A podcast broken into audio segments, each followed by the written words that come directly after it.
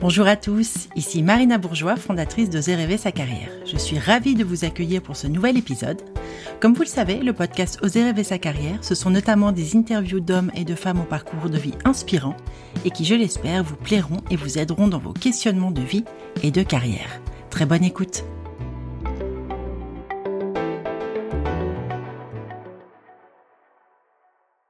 À force de vivre avec la fatigue, on s'y habitue, on la banalise on ne la voit plus. Avec évidemment un risque majeur qu'elle se chronicise et devienne délétère, entraînant épuisement ou autre pathologie. Alors qu'est-ce que la fatigue? Pourquoi se résout-on parfois à l'accepter, voire à l'entretenir, alors même qu'elle ne nous rend pas service et qu'elle peut nous faire du mal? Comment la gérer et pourquoi pas lui dire goodbye? Ce sont à toutes ces questions que nous allons tenter de répondre avec mon invité du jour, Léonard Anthony, spécialiste de la gestion de la fatigue, praticien en hypnose écologique expert en charge du projet Fatigue et Attention à l'Université Paris 1 Panthéon-Sorbonne et auteur de nombreux livres, dont le dernier, Goodbye Fatigue, publié aux éditions Overjoy. Bonjour Léonard. Bonjour Marina. Merci beaucoup d'avoir accepté mon invitation.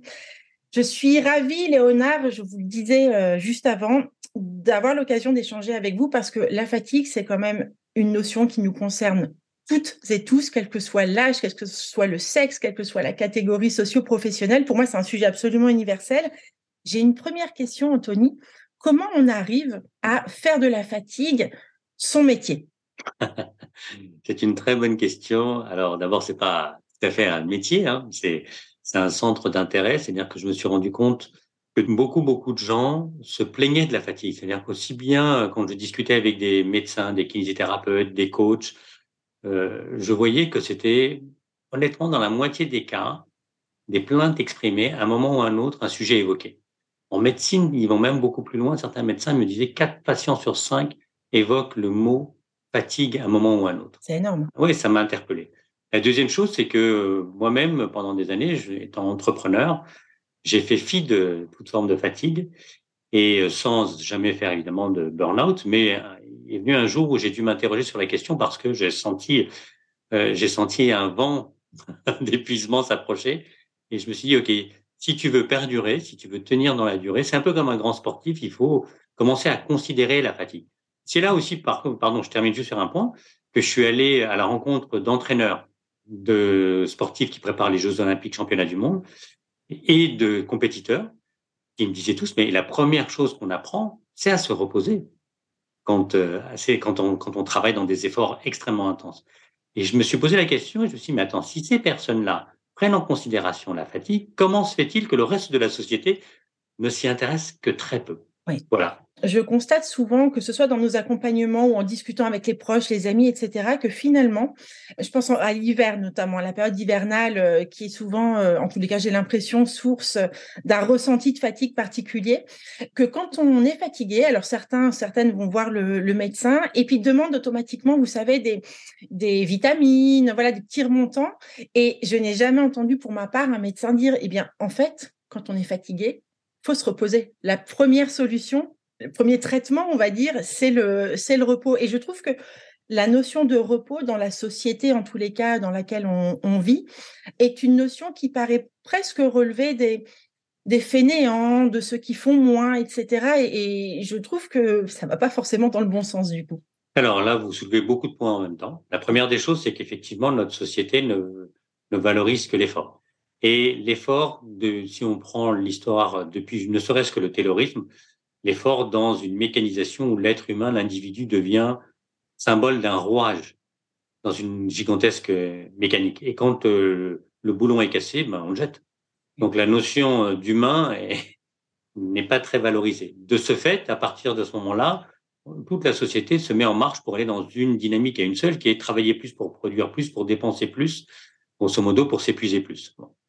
On le voit, ça nous mène à un endroit où l'histoire est en train de nous montrer que nous sommes en train de nous brûler les ailes, puisqu'à force d'être dans cette démarche-là, nous ne faisons qu'une seule chose, c'est épuiser la planète, les ressources de la planète et la planète in fine. Donc il y a un changement de paradigme à, opérer. Et en effet, qu'est-ce que, euh, inconsciemment, quand on est pris dans le train, vous voyez, on est monté dans le train et on avance à toute vitesse, ben, quand on sent une fatigue arriver, on va chez le docteur et puis on, on lui demande la pilule magique, ça. grosso modo, pour tenir. Et lui, d'une certaine façon, il répond à votre demande. Ça change. Hein. Les médecins ont commencé à beaucoup bouger sur le sujet parce qu'ils se disent d'abord, ça mène à des dysfonctionnements de plus en plus grands si la personne ne, prend pas en considération sa fatigue et on va droit dans le mur. Donc là, vraiment, les choses ont beaucoup évolué. Mais il y a un point sous-jacent qui est, au fond, euh, il nous faut euh, comprendre que la fatigue n'est pas antinomique, si on reste dans le cadre du monde de l'entreprise, au développement économique d'une entreprise, à la productivité. Bien au contraire, une personne qui fait des pauses régulièrement sera beaucoup plus productive parce qu'elle aura l'esprit aéré, elle aura une capacité à remettre son corps en mouvement. On pourra rentrer dans le détail sur comment est-ce qu'on apprend à gérer la fatigue. Mais tout ça va que dans, une seule direction. Moi, quand je m'intéresse à la fatigue pour moi-même, au départ, avant d'accompagner des cadres supérieurs, y compris des gens qui sont au CAC 40 hein, aujourd'hui. Je parle à des niveaux de direction. C'est simple. Hein. Ce qui m'intéresse, moi, c'est comment est-ce qu'on continue à maintenir la performance d'une entreprise, comment on continue à être créatif, comment on continue à bien vivre sa vie dans son entreprise, parce qu'il faut juste se rappeler qu'on passe un tiers de sa vie éveillé dans l'entreprise. J'ai dit plusieurs fois, je vois plus euh, mes collègues que mon conjoint. Hein. Ben c'est vrai, c'est vrai. Donc l'épanouissement est intrinsèquement lié à la nature de la fatigue qui va être générée.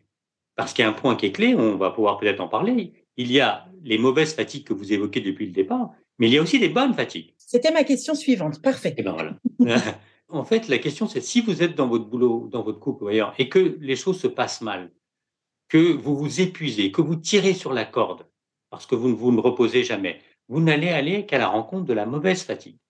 Et ça, c'est, devrait être une des règles de management de base, qui est celle de se dire comment est-ce que je, je génère de la bonne fatigue? Chez l'ensemble des personnes que je suis en train d'encadrer. Il y a plein de façons de le faire, mais ça, c'est un point fondamental.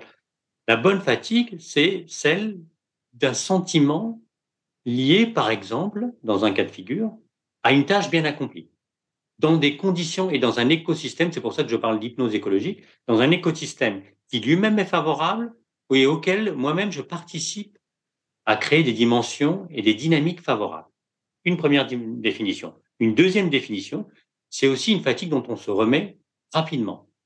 Par exemple, je fais du sport, je suis fatigué, derrière je récupère rapidement.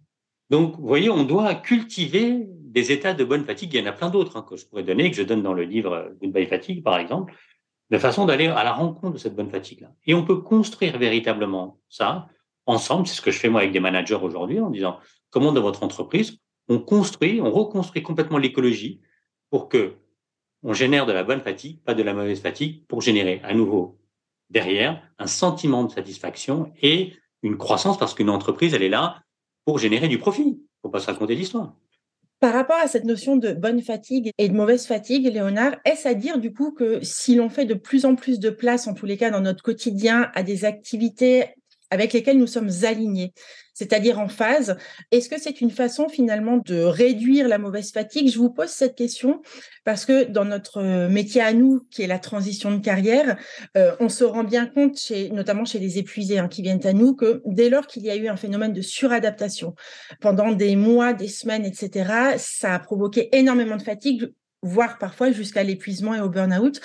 Et j'aime cette idée selon laquelle si on cultive davantage son jardin intérieur, que ce soit d'ailleurs dans l'entreprise en étant vraiment aligné avec ce que l'on a envie de faire et ce pour quoi on est bon, et en dehors sur des activités que je vais appeler euh, vulgairement des activités plaisir, est-ce que c'est un moyen, en tous les cas, de construire sa vie de façon à réduire ou en tous les cas à mieux gérer la fatigue?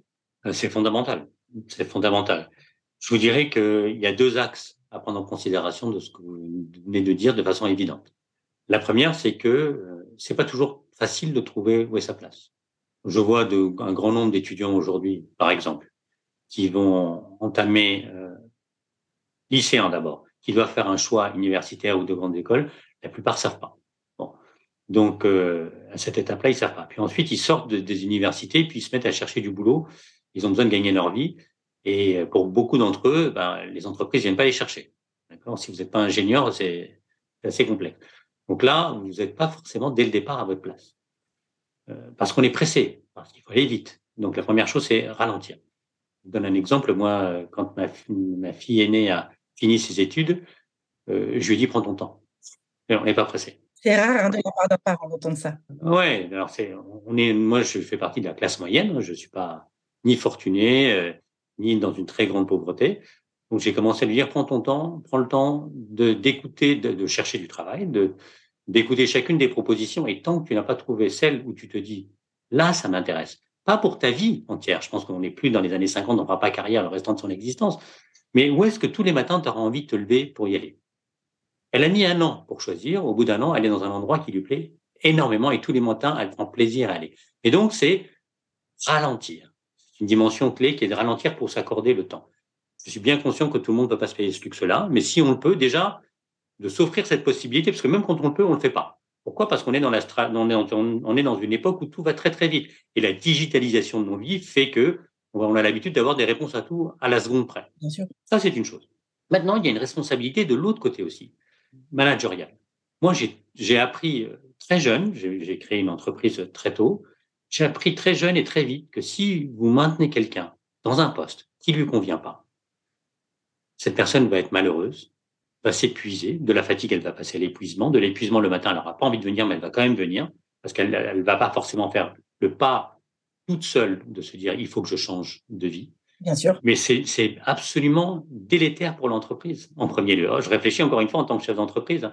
C'est-à-dire quelqu'un qui est pas bien, eh bien, il va pas être productif, il va être malheureux, il va pas vous aider. Donc, moi, à chaque fois, ce que j'essaie de faire, c'est de me dire, OK, première chose, c'est où est-ce que je peux placer cette personne-là? Sur quel poste? Donc, je prenais du temps pour discuter avec elle, pour comprendre où sont ses centres d'intérêt, où est son épanouissement. Parce qu'à partir du moment où elle, elle va se sentir bien dans un poste, elle va être curieuse, cette personne. Et donc, si elle est curieuse, elle va creuser le sujet, elle va être plus présente, elle va être plus innovante. Vous voyez, enfin, tous les adjectifs vont s'enchaîner. Et puis, elle aura plaisir à venir. Et si vraiment ça va pas, si ça n'allait pas, parce que parfois c'est l'entreprise qui convient pas pour une personne, l'état d'esprit qui règne dans l'entreprise ne lui convient pas, ça ne veut pas dire que l'entreprise est forcément mal dirigée et, ou toxique, ça arrive, hein, mais c'est juste que ça ne lui convient pas pour reprendre votre formule, elle n'est pas à sa place. À ce moment-là, la question c'est comment on l'accompagne pour trouver, pour qu'elle puisse, elle, soit être accompagnée par l'entreprise ou par des sociétés de placement ou autres, pour pouvoir être gérée, soit pour qu'elle puisse avoir le temps, encore une fois, et les moyens de retravailler sur cette transition via des formations ou autres, coaching, accompagnement thérapeutique. Il y a différentes façons de voir les choses.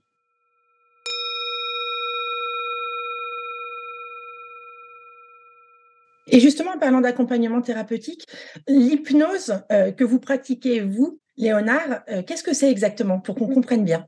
Alors, moi, je suis arrivé à, alors, nommer cette pratique-là hypnose écologique parce que je me suis rendu compte que, d'une certaine façon, on peut dire que la vraie question, c'est l'environnement. Et l'environnement d'un individu, son environnement intérieur, comment je me sens dans mon corps, quel est mon état d'esprit, c'est mon premier environnement, mon premier écosystème. Mon deuxième écosystème, c'est mon environnement proche, c'est comment je vis avec mes proches, ma famille, mon histoire, euh, mon environnement professionnel. Et enfin, le troisième environnement, c'est celui de la planète, l'environnement lointain, mais qui est aussi très proche à la fois. Et comment est-ce, quel est mon rapport à la nature? Est-ce que je suis encore en capacité de comprendre que je fais partie d'un monde qui est vivant? Est-ce que ce lien à sa nature, à, la nature, vivant très souvent dans un écosystème entouré de matières mortes et inertes, le béton, on voit partout le goudron, est-ce que j'ai encore ce rapport-là? Et très souvent, une partie des plaintes est lié à cette dimension-là. J'ai toujours dit, c'est qu'avant d'amener les gens à comprendre que la planète va mal, qu'on épuise ses ressources, si on n'a pas recréé le lien de l'individu avec la planète, on peut toujours laisser de lui expliquer. Ça, ça ne peut pas fonctionner.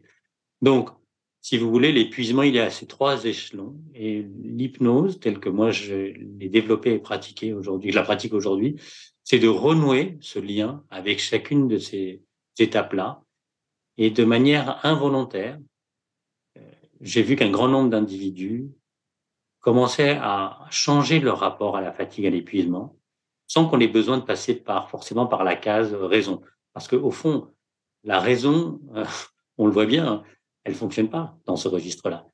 On a beau expliquer aux gens qu'il faut ralentir, qu'il faut redévelopper la contemplation, qu'il faut remettre le corps en mouvement, bah, ils le font pas. On le sait tous, hein, il faut, faudrait faire du sport, mais bien sûr. Peu de gens, on reste assis sur un fauteuil. On est aussi beaucoup euh, pris par les, injonctions, je pense notamment à, tout le système du développement personnel. Hein.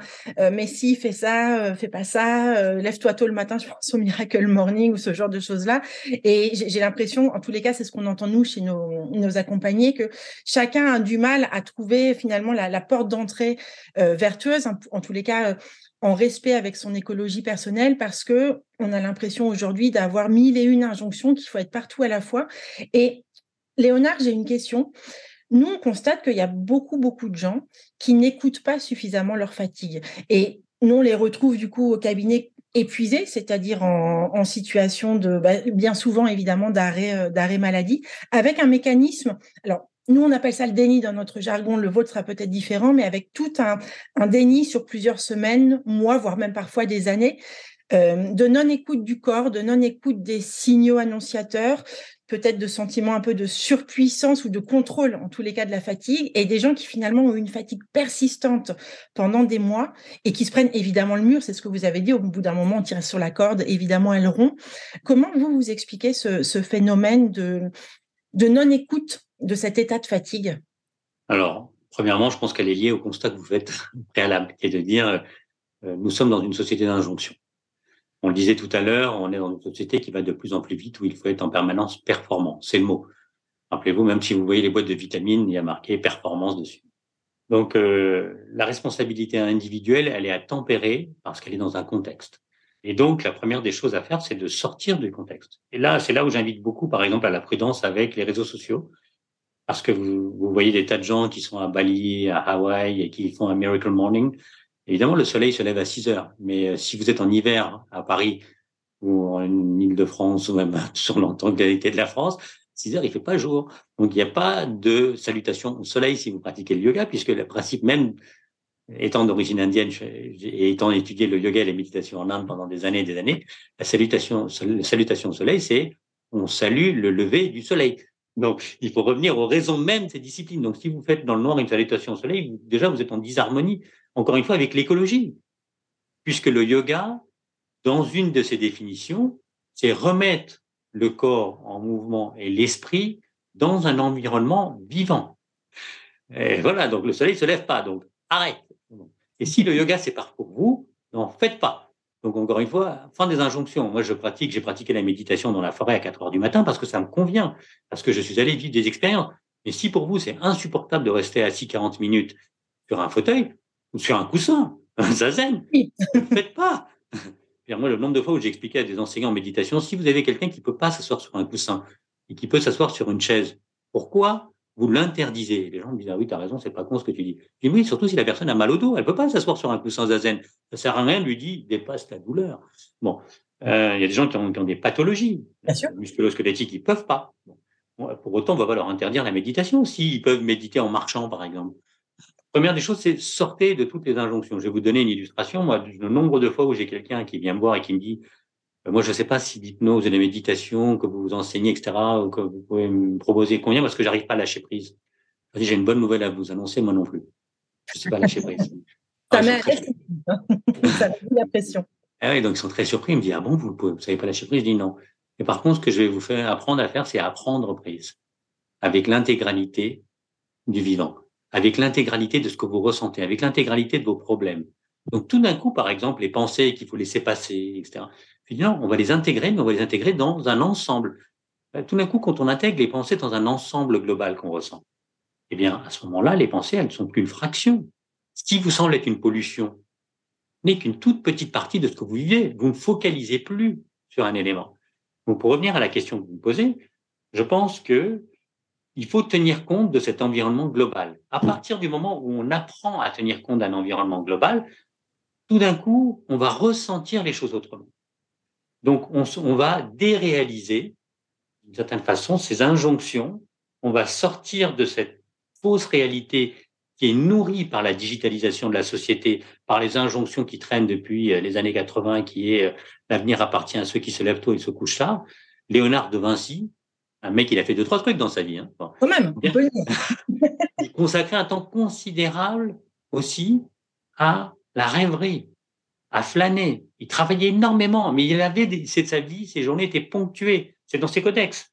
Donc, vous voyez, euh, moi j'ai vu des tas de créatifs, des tas d'ingénieurs qui nous disent que quand euh, ils, quand ils sont bloqués sur un sujet, par exemple, ils vont marcher. Donc, il faut sortir de, de, de ces schémas qu'on continue à nous asséner en permanence si on veut changer notre rapport à la fatigue. Et encore une fois, c'est pas pour ne pas être fatigué. On peut pas ne pas être fatigué. L'être humain, comme n'importe quel mammifère, peut-être même l'ensemble du vivant, est en lien avec la fatigue. Mais dès lors qu'on l'écoute, on change ce rapport à la fatigue, on la ressent différemment, et on va aller de plus en plus à la rencontre de la bonne fatigue. Oui. Et en termes de, euh, alors je dirais pas de solution parce que ce que vous proposez dans votre ouvrage Goodbye Fatigue, ce sont pas des solutions, vous l'expliquez bien, ce sont des propositions, des suggestions. Et moi j'aime cette idée justement parce qu'on n'est plus dans l'injonction. Ouais. J'avais envie de parler, Léonard, avec vous de la notion de virgule. Moi j'aime bien votre vos histoires de virgule. Est-ce qu'on peut en parler un petit peu? Avec plaisir. Oui, vous avez raison parce que je ne crois pas moi euh, aux solutions miracles. Je crois que euh, chaque individu doit s'approprier. D'ailleurs, les retours de lecture que j'ai, très souvent, ce sont des gens qui me disent bah, telle histoire. Je raconte beaucoup d'histoires dans le livre. Je raconte des histoires parce que c'est la meilleure façon, c'est d'illustrer les choses. Et les gens me disent bah, j'ai lu cette histoire-là, elle m'a beaucoup plu et elle m'a inspiré telle chose. Voyez, je ne dis même pas quoi pour pas. Elle m'a inspiré telle chose que j'ai mis en place moi. Et tout d'un coup, ben voilà, je ressens autrement cette fatigue, etc. Donc c'est la capacité euh, de prendre en, compte les choses. Moi, je, trouve que enfin, j'ai la formule de virgule m'est venue parce que quand vous écrivez une phrase, et vous pouvez écrire une phrase très très longue, comme très courte, qu'est-ce qu'une virgule? C'est une respiration dans la phrase. Mais qu'est-ce que nous propose une virgule? Un, d'inspirer, d'expirer dans la lecture d'une phrase, premièrement. Donc, la respiration, c'est le fondement même de ce qui vous tient à la vie. Si vous ne respirez pas, vous allez mourir. Vous pouvez rester des semaines sans manger, 48 heures, un peu plus peut-être pour certains sans boire, et je vous défie de rester 10 minutes sans respirer. On est d'accord. Donc, la respiration, c'est la vie. C'est ce qui nous tient à la vie. Tout organisme vivant respire. La deuxième chose que nous propose la virgule, c'est de pouvoir mettre l'une après des autres des idées en, en faisant une pause. Parce que si j'enlève la virgule, les idées, elles se mélangent. On comprend plus rien. Prenez, prenez des phrases très longues de Proust, par exemple. Il y a énormément de ponctuation. Virgule, point virgule, tiret, etc. Donc, la ponctuation va venir permettre de séparer des idées. Et en séparant des idées, on apporte de la clarté. Et donc, ça m'a inspiré cette notion de dire, bien, il est essentiel dans une journée de mettre des virgules en place à différents moments pour pouvoir créer des respirations, pour pouvoir ouvrir l'horizon. Et il faut mettre à contribution le corps et la pensée. C'est pour ça que j'invite les gens, et d'ailleurs les études scientifiques ont démontré que une personne qui se lève de son bureau, ne serait-ce que pour aller marcher quelques instants, eh bien, va développer une créativité plus importante que celle qu'une personne qui reste assise tout le temps. c'est intéressant. J'exclus Stephen Hawking, qui est un cas à part, mais qui lui se projette dans le cosmos. Donc, il est déjà ailleurs. Quand il résout les problèmes qui sont tellement essentiels à, l'évolution de, l'histoire de l'espèce humaine, mais enfin pour nous, comme un des mortels, les études ont démontré que voilà, il y a une vraie influence du corps et du mouvement, du mouvement sur la créativité et sur l'inspiration. Donc voilà, il y a plein de choses à faire.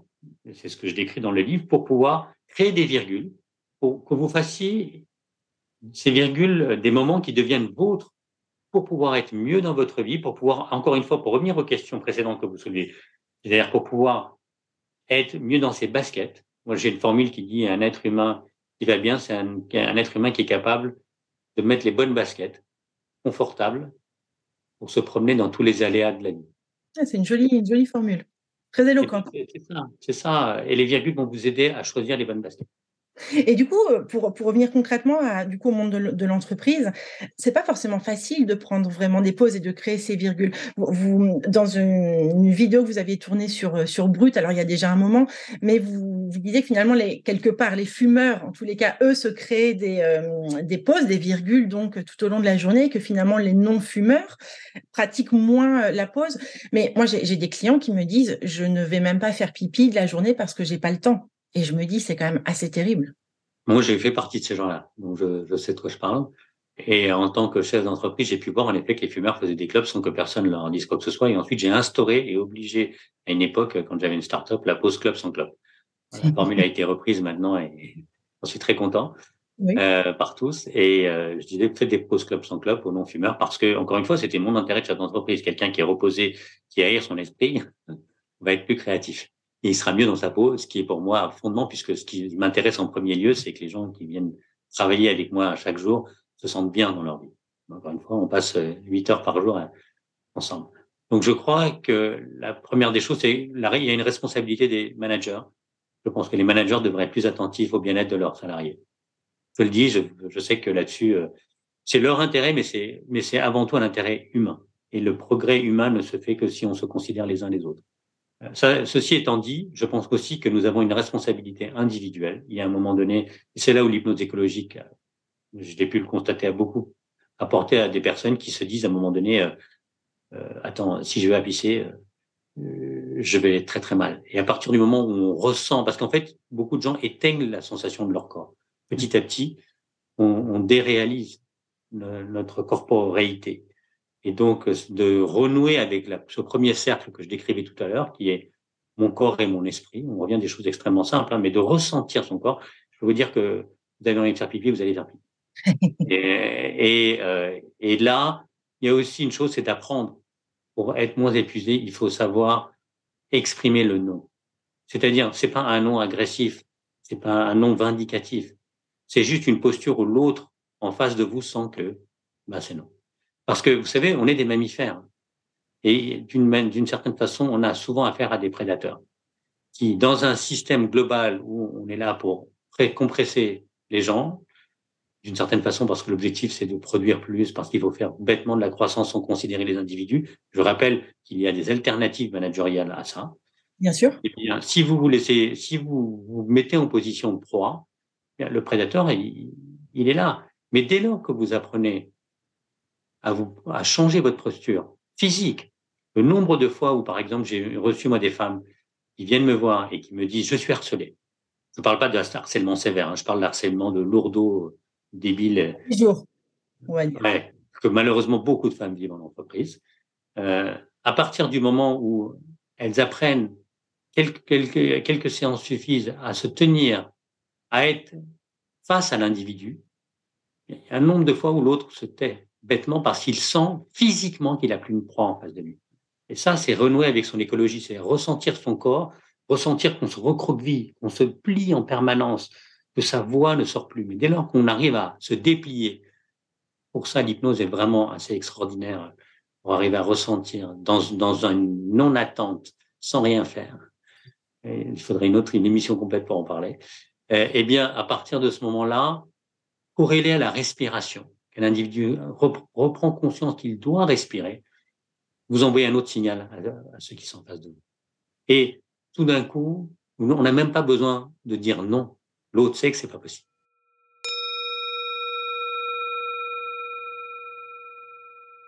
Tout ce que vous évoquez, euh, Léonard, est, plein de bon sens et je, me mets d'ailleurs dans, la population que je vais décrire juste après, mais on est tellement nombreux ou nombreuses euh, à chercher, en tous les cas, à, aller, à, vouloir aller en tous les cas vers tout cela, et à ne pas avoir les justement les les tips, la méthode, en tous les cas. Euh, des, propositions. Donc avec votre livre, c'est ça qui est formidable, c'est qu'on en a.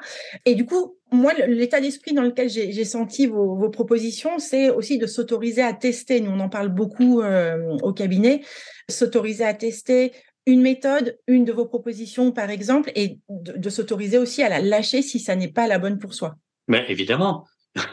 c'est pour ça que, encore une fois, je fais des suggestions et, et c'est pas alors, il y a des choses qui sont plus concrètes que d'autres, mais euh, il y a beaucoup de choses qui, où j'invite l'individu à faire appel à son imaginaire. Parce que les ressources, elles sont là, elles sont présentes en vous. C'est ça qui est fondamental et que chacun doit comprendre. C'est que tout est à disposition. Ensuite, c'est toujours une rencontre. Que vous soyez avec un coach, un thérapeute, un livre même, c'est la rencontre avec l'objet. Si le livre vous convient pas, prenez-en un autre. à commencer par le mien. Prenez-en un autre si le mien vous convient pas. Si quelqu'un, quand quelqu'un vient me voir en séance, je lui dis toujours, je fais une séance et je ne refixe pas de rendez-vous. Pourquoi? Je ne refixe jamais de rendez-vous. Parce que je veux que la personne puisse partir avec la liberté de se dire, il s'est passé quelque chose là. Ça a résonné en moi. Deux façons. Par la raison, mais aussi par la résonance. Et si c'est pas le cas, il y a un million de propositions autres. C'est toujours une rencontre. Parce que vous allez aussi, si on revient juste à l'hypnose, eh bien, la manière dont pratique la personne euh, peut être différente d'une façon, d'une personne à une autre. C'est pas la même hypnose d'une personne à une autre. Et, euh, et, la proposition sera différente. Et puis aussi, il y a des moments de sa vie. Vous pouvez aller voir la même personne à deux moments de votre vie. Moi, il m'est arrivé de recevoir une personne et de lui dire, ah, la personne franchit la porte et je lui dis, Madame, euh, c'est pas le bonjour. Et elle me répond, elle me dit, vous avez raison, Mal levé. Je dis, bah, voyez, revenez peut-être une autre fois, ou ne revenez pas, vous verrez. Donc, la, moi, je crois beaucoup aux, capacités présentes dans un individu. Tout est déjà là. La seule chose, c'est parfois on a besoin de guidance. Ça peut être un livre, ça peut être un podcast, ça peut être euh, une rencontre avec un thérapeute, avec un coach. Il y a mille façons de faire. Ça peut être la conjugaison de plusieurs éléments. Mais je le répète, et je le répéterai tout le temps, tout commence par vous.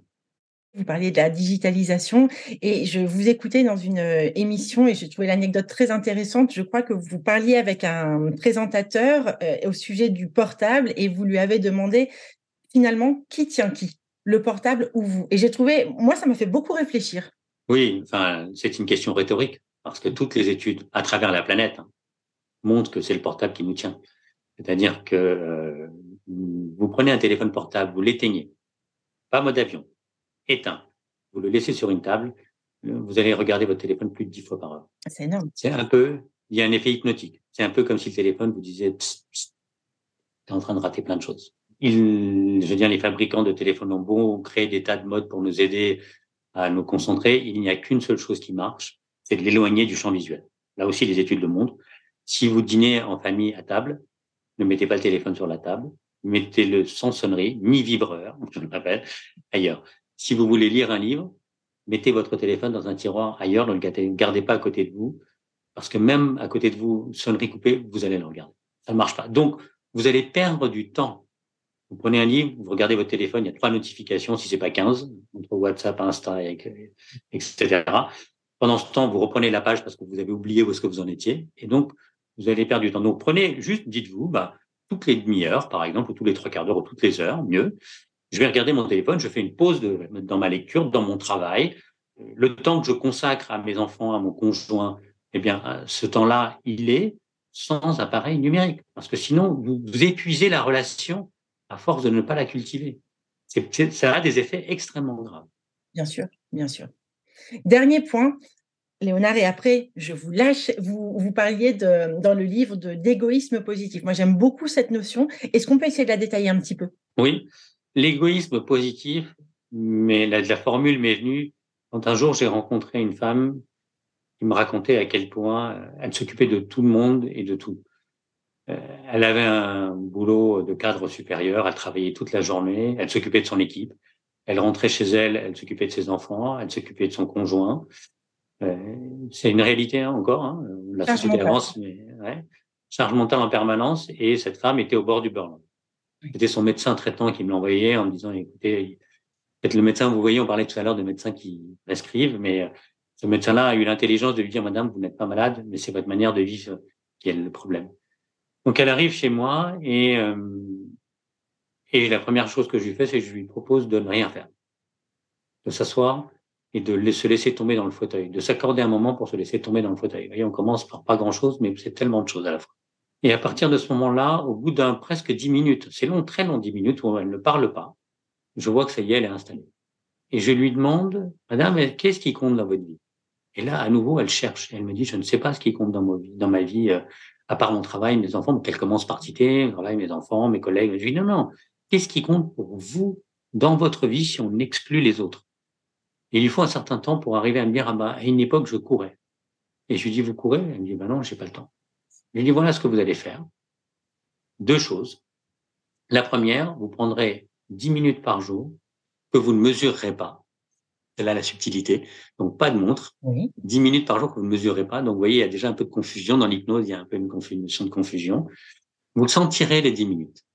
Donc, vous irez vous asseoir dans votre fauteuil en rentrant. Avant de commencer votre soirée, vous vous laissez tomber et vous laissez votre fauteuil absorber toute la fatigue, comme une éponge.